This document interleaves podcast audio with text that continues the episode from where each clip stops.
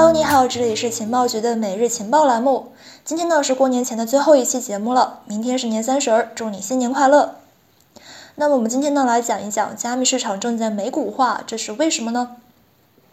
当下呢，美国市场加密交易量呈上升趋势，成交总量呢占比是从二零二一年十一月份的百分之三十六上升到二零二二年一月份的百分之四十三。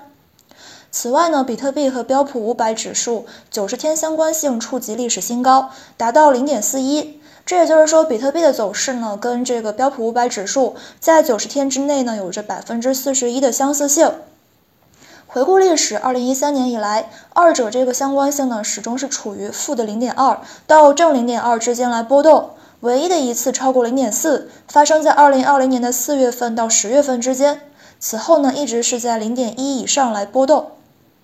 这也就说明了加密市场和美股的走势是强相关的，而且加密市场和美股走势一致性是越来越高了。那么，加密市场是否真的要美股化了？这会有一些什么影响呢？首先，我们来讲第一个问题，就是为什么加密市场会美股化呢？在灰度还有特斯拉等巨头加持之下，来自于华尔街的这个行业巨爆与上市公司所持有的比特币总量，占到了总流通量的将近百分之十。Fiat Lake 数据显示，当下主流加密货币正流向北美，这些都是加密圈美股化的一些原因。Fiat Leak 指标呢是被用于追踪法定货币和加密资产之间的交易。比如说，当比特币的最新成交在曼哈顿使用美元进行的时候呢，那么图示比特币就会流向美国。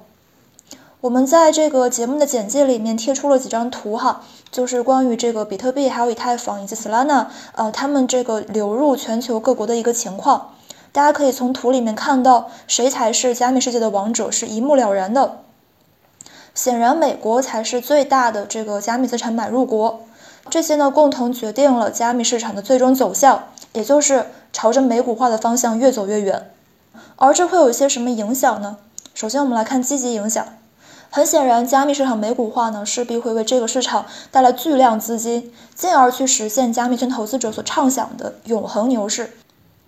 回顾标普五百指数的历史走势，从九三年以来呢，这个指数从底部的四百三十二点上涨到了最高四千八百一十八点，近三十年的涨幅超过了十倍。而纳斯达克的表现更加夸张，这个指数呢从九一年的三百五十三点上涨到了近期一万六千点，三十年涨幅超过了四十五倍。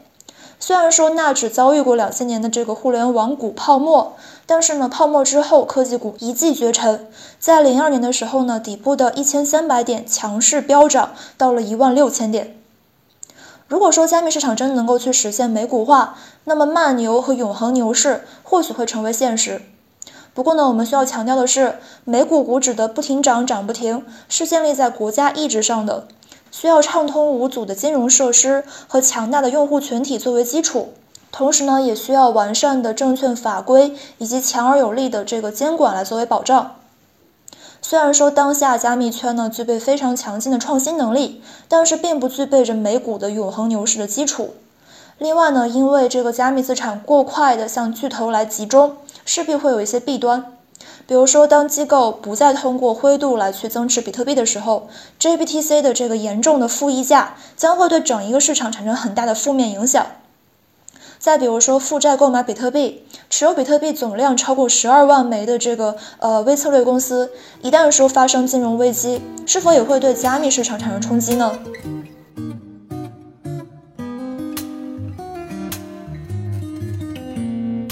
再来看第二个问题，也就是美股化会带来什么影响呢？首先就是机构将会对加密市场产生决定性影响，甚至能够决定牛熊周期。以这个灰度信托为例，从二零一三年开始呢，灰度就开始通过呃 JPTC 或者是 ETHE 等等一些加密信托，大手笔的增持加密资产。截止到二零二一年的二月份呢，通过灰度托管的 BTC 数量达到了五十五点五万枚。这些比特币呢，都是机构买入来交给这个灰度来代为管理的。比如说，大名鼎鼎的罗斯柴尔德家族基金就通过灰度信托持有了价值将近一百万美金的这个 GPTC。目前呢，一份灰度的比特币信托对应的是零点零零零九二九八八个比特币。早在二零一四年之前呢，GPTC 允许通过灰度赎回实物比特币。二零一四年被 SEC 处罚之后呢，就不再支持赎回了。此外，根据美国的这个九三年证券法要求，比特币和以太坊等加密资产兑换这个呃 GPTC 或者是以太坊信托之后呢，需要去锁仓六个月才会被解锁，允许在二级市场交易。而其他的加密资产兑换成相应信托之后呢，需要锁仓十二个月才能在二级市场来交易。比如说，像这个莱特币被兑换成 LTCN 信托之后呢，需要锁仓十二个月之后，然后再解锁，然后在二级市场流通。从二零二零年的三月份到二零二一年的一月份，灰度总管资产总额从三十亿美元暴涨至六百亿美元，涨幅二十倍。比特币价格从三千美元暴涨至四点一万美元，灰度堪称牛市发动机。另外呢，牛市进程之中，GBTC 一直保持在百分之五到百分之十五的正溢价。历史上，GBTC 的这个最高正溢价发生在二零一七年十二月份，达到了百分之一百五十。以太坊信托同样如此。在本轮牛市进程之中呢，ETHE 一直保持在百分之十到百分之二十的正溢价。历史上呢，ETH 的最高正溢价发生在二零二零年六月份，达到了百分之一千二。时过境迁，灰度信托已经不是那么香了，甚至会有点让人生厌。最新数据显示，比特币信托的负溢价达到了百分之二十五，而以太坊信托负溢价呢是百分之十九。此外，在这个二零二一年二月份之后，几乎所有的灰度信托都是进入了一个负溢价区间，这个趋势呢一直延续至今。此外呢，从这个二零二一年二月份至今呢，机构几乎都不再通过灰度来增持加密货币了。这也就是本轮熊市的起点。一方面呢，这说明了华尔街机构对后市的看法；而另外一方面呢，也彰显了加密市场过于集中化的一些弊端，也就是灰度一家就能够决定加密市场走势。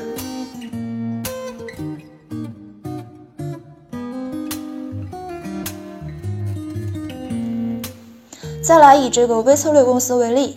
二零二二年的一月份以来呢，微策略的股价从五百六十美元暴跌至了三百美元，跌幅为百分之四十六。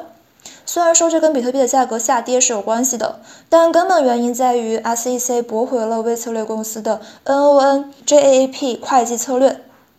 这个策略呢，就是指的是在统计资产负债的时候，账上的 BTC 只计盈利不计亏损。SEC 驳回了这个 NON-JAP 会计。改用 JAP 会计策略之后呢，正好颠倒了过来，也就是说账上只记比特币的亏损而不计盈利。那么这个事情会不会让微策略陷入死亡螺旋呢？这个死亡螺旋呢，指的就是比特币价格下跌，然后股价下跌，再然后融资能力下跌，再然后破产，最后比特币被清算。要知道，微策略股票 MSTR 之所以能够在二零二二年二月份的时候飙涨至一千三百一十五美金，就在于它大手笔购入了比特币，而且还能够在今年六月份的时候发行六亿美元垃圾债券，用于去购买比特币。目前，微策略一共是持有了十二万四千三百九十一个比特币，价值呢是四十七亿美元，而微策略每股总市值呢仅仅是三十五亿美元。当下在 JAP 会计策略和比特币的价格下跌双重打击之下，微策略公司最终是否会破产呢？此外呢，根据微策略的2021年的 Q3 财报，亏损高达3610万美元。在核心业务亏损、比特币大幅下跌，而且来自于比特币的投资亏损被计算在资产负债表情况之下，微策略会否面临流动性枯竭的境地呢？假如说它最终破产，然后资产被清算的话，那么这十二万个比特币对市场的破坏将会是毁灭性的。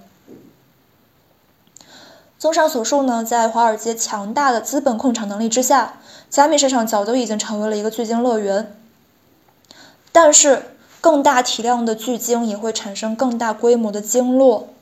当然也会带来更为大规模的杀伤能力。不过呢，极端事件只会在极端情况下来发生，加密市场依然是有很大增长空间，切勿因噎废食。好的，那么今天的节目就结束了，祝你新的一年暴富暴瘦，也希望在新的一年里面，刚刚讲到这种极端事件可千万不要发生呀。